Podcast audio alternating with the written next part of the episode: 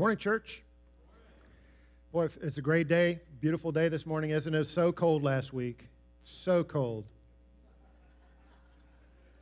It was, I'm glad you asked. It was so cold. I, I heard up north the politicians had their hands in their own pockets. It's cold. But, uh, it, we didn't clean our house, we defrosted it. That's how cold it was. Uh, it was so cold, hitchhikers were holding up pictures of their thumbs. I mean, that's how cold it was. It was so cold, Grandpa's teeth were chattering in the glass. I mean, that's how cold. That's pretty cold. Okay, from the ridiculous to the sublime. Let me start off with an excerpt from Bob Russell's book. The book is entitled When God Builds a Church.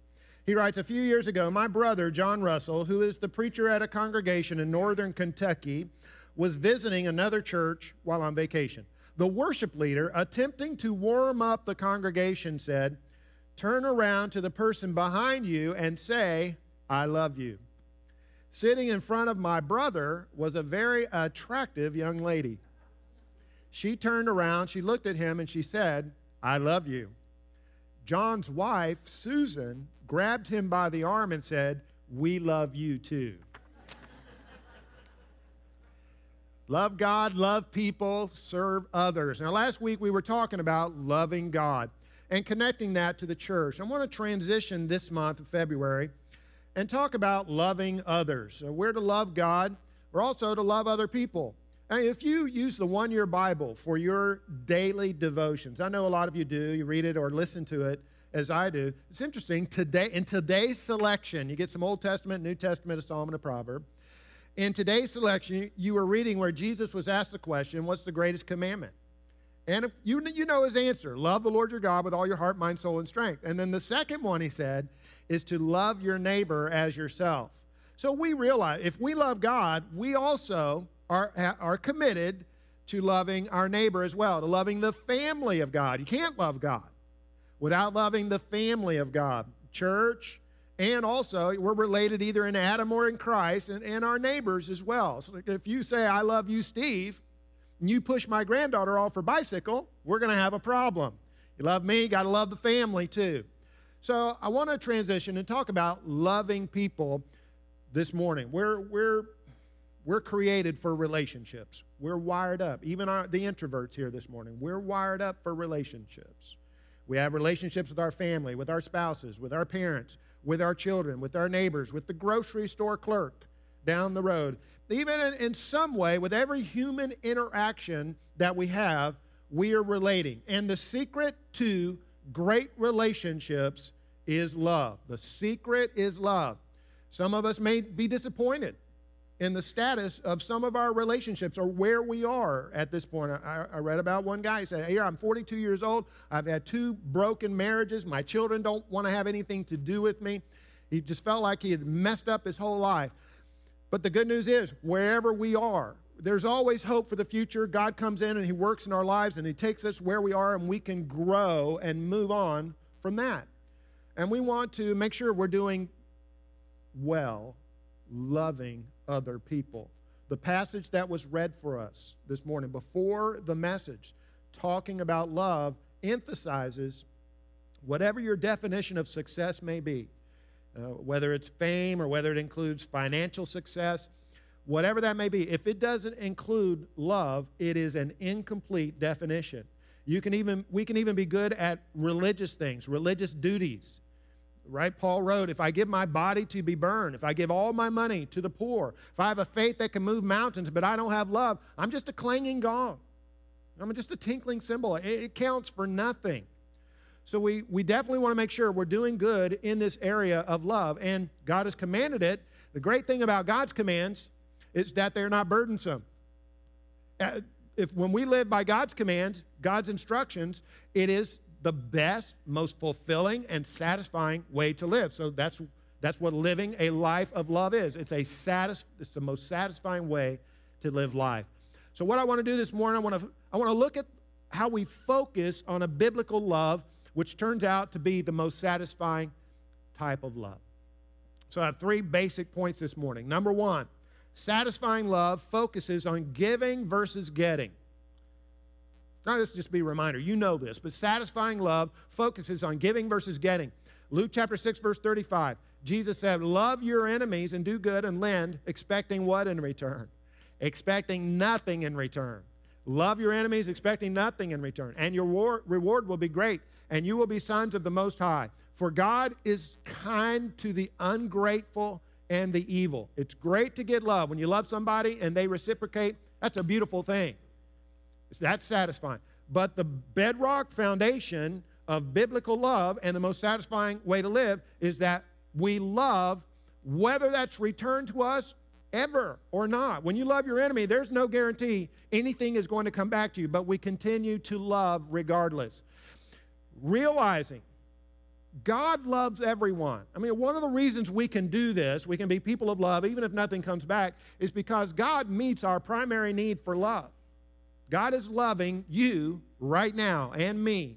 We are awash in the love of God. He meets that primary need for us. God loves everyone. Even when we were still sinners, the Bible says that's when God sent his son to die for us.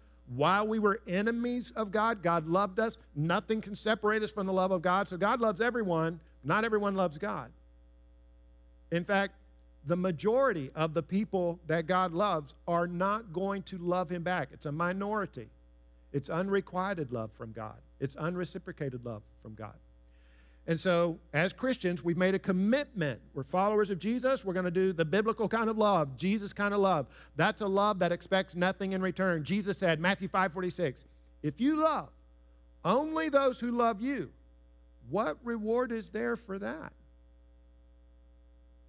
Now, I know, we, I know we all want love in our lives, but it does no good to run around demanding love. You, know, you must love me. You have to love me. Love me. It doesn't do any good. Love can never be demanded. It can only be offered, it can only be given. Now, Al Ritter is an author, and he's written a little book, a best selling book called The 100 Zero Principle, that's based upon this very idea of it's all about giving and not getting. And there's a little video I'm going to show you just now that's based upon that book, about, about two minutes. Let's roll that video, Justin.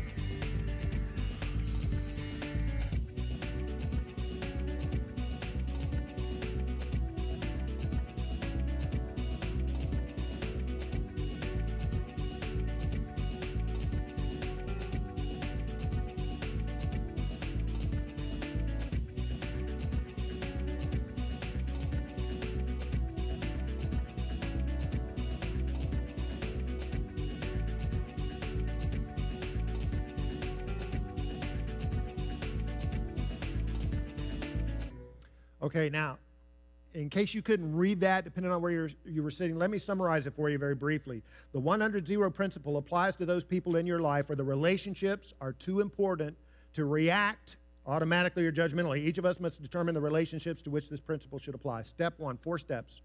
One, determine what you can do to make the relationship work and then do it. Demonstrate respect and kindness to the other person, whether they deserve it or not. Number two, do not expect anything in return. Zero, zip, nada. Step three, do not allow anything the other person says or does, no matter how annoying, to affect you. In other words, don't take the bait. They may push the right buttons. Do not take the bait. Number four, be persistent with your graciousness and kindness.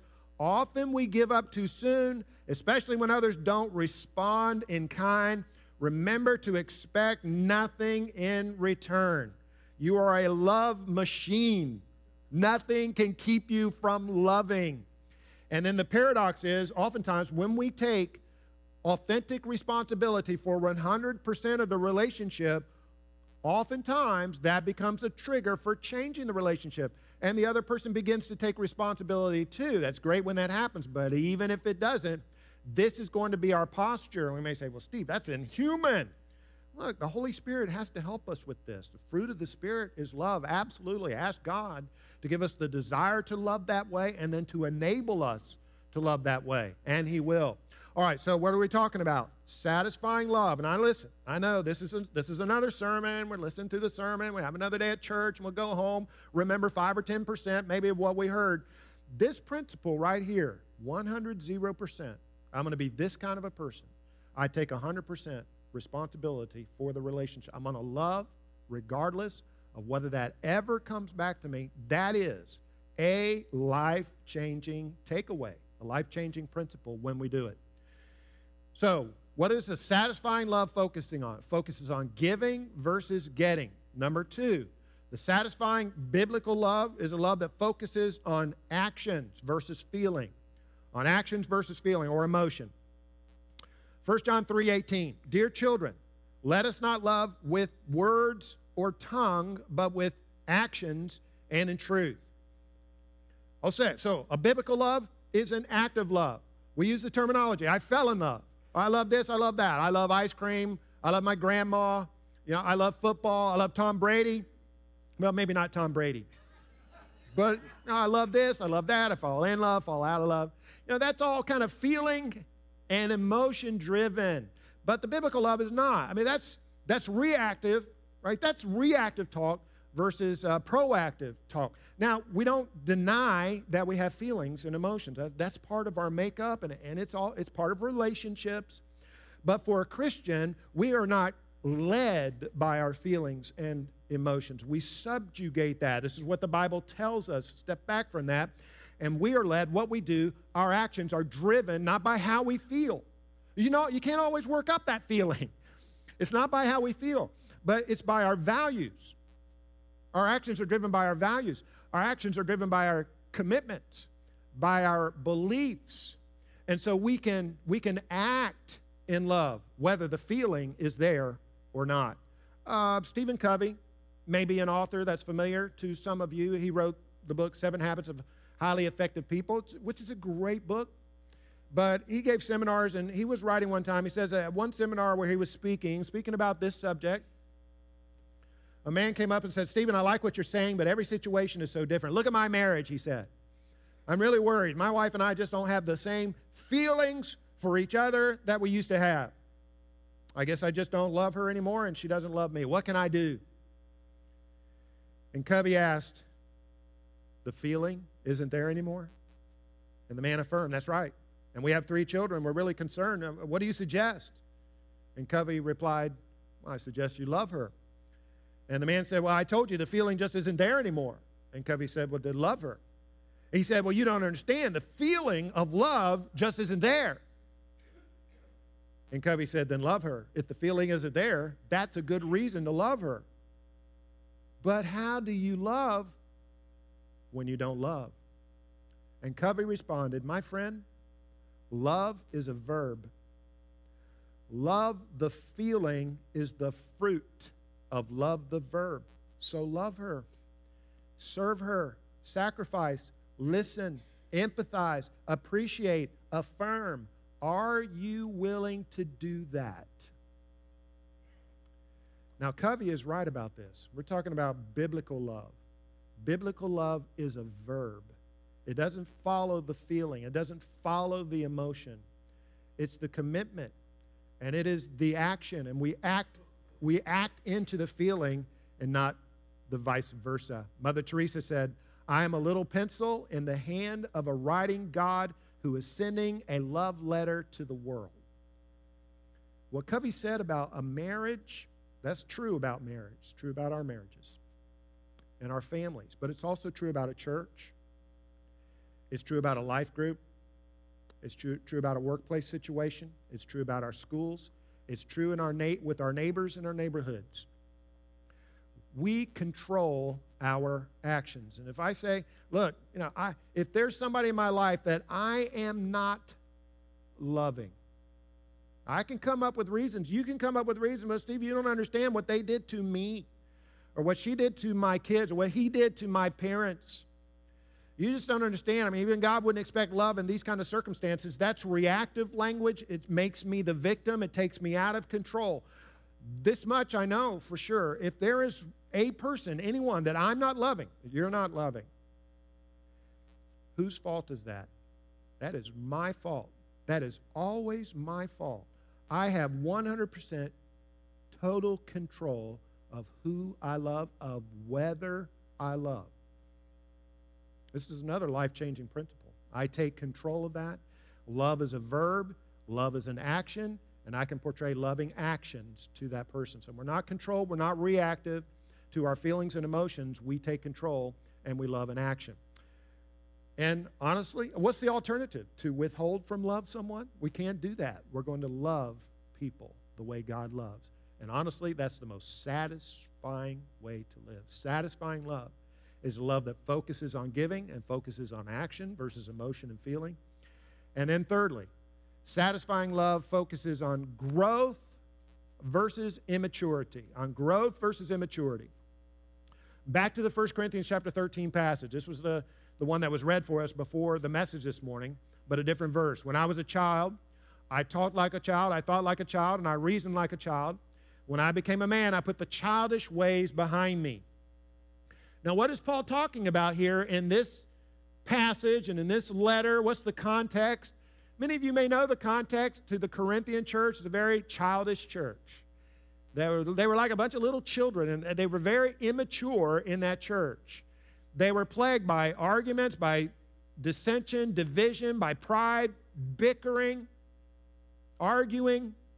The Holy Spirit had distributed many miraculous gifts in that church. They were like little children on spoiled children on Christmas morning open up their gift. That's not the gift I wanted. She got the gift I wanted. He got the gift that I wanted. And the ones with the showy gifts were lording it over those who had the quieter, behind the scenes type of gifts. Just a mess. And so Paul writes this right here. He said, Look, when I was a child, I thought like a child. I talked like a child, acted like a child. When I became a man, I put those childish ways behind me. What's he telling the Corinthian church? Saying, Grow up. We, we need to grow up here, church.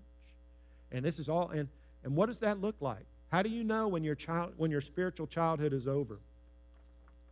Here's some signs that your childhood is finally over. No, first, one peanut butter and jelly sandwich, that just doesn't do it anymore. Here's another one. You're taller than the slide at the McDonald's playground, your childhood's probably over. When naps are good, when naps are a good thing, childhood's over.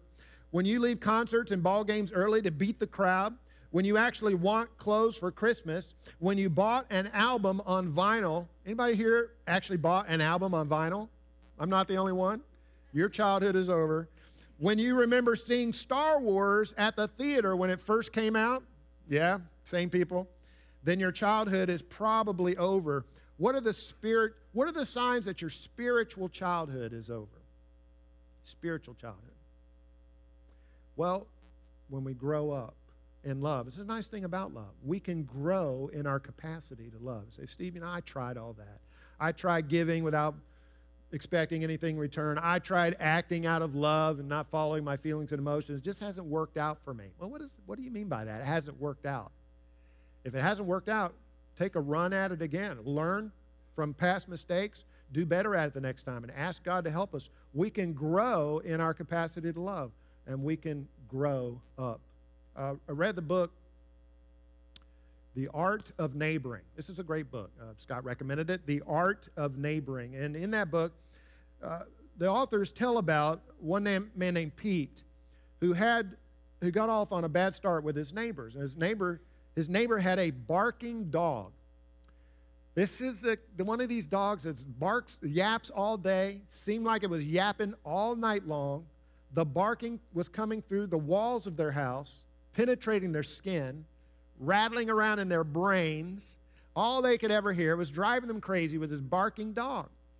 So Pete went next door to talk to his neighbor, and he talked to him about the dog. And the neighbor, I don't see a problem, the neighbor said. I just don't see any, there's no problem. And so he got no satisfaction. He goes back and says, talks to his wife, what are we going to do? And they said, well, we could, we could call the police, make a police report. We could turn them into the HOA and make a complaint. Of course, if you do that, you might start a war, right? Start a war with the neighbor. You ever seen, you ever seen, have you ever been in a situation where you were at war with your neighbor? Have you seen a situation where neighbors were at war? I have, and that's a terrible thing. In fact, last week in the newspaper, in the, in the news, we had a politician uh, Rand Paul, did you see this in the news? He was awarded a $500,000 judgment against his neighbor because his neighbor had to come over and assaulted him and broke five of his ribs. And he got $100,000 per rib. He got a $500,000 judgment. But they had been at war, and the neighbor said Rand Paul always dumps his leaves and his trash in my yard. So it went, this went back and forth and back and forth for months. It was a neighbor war. So Pete and his wife said, You know, we don't want to be at war with our neighbors.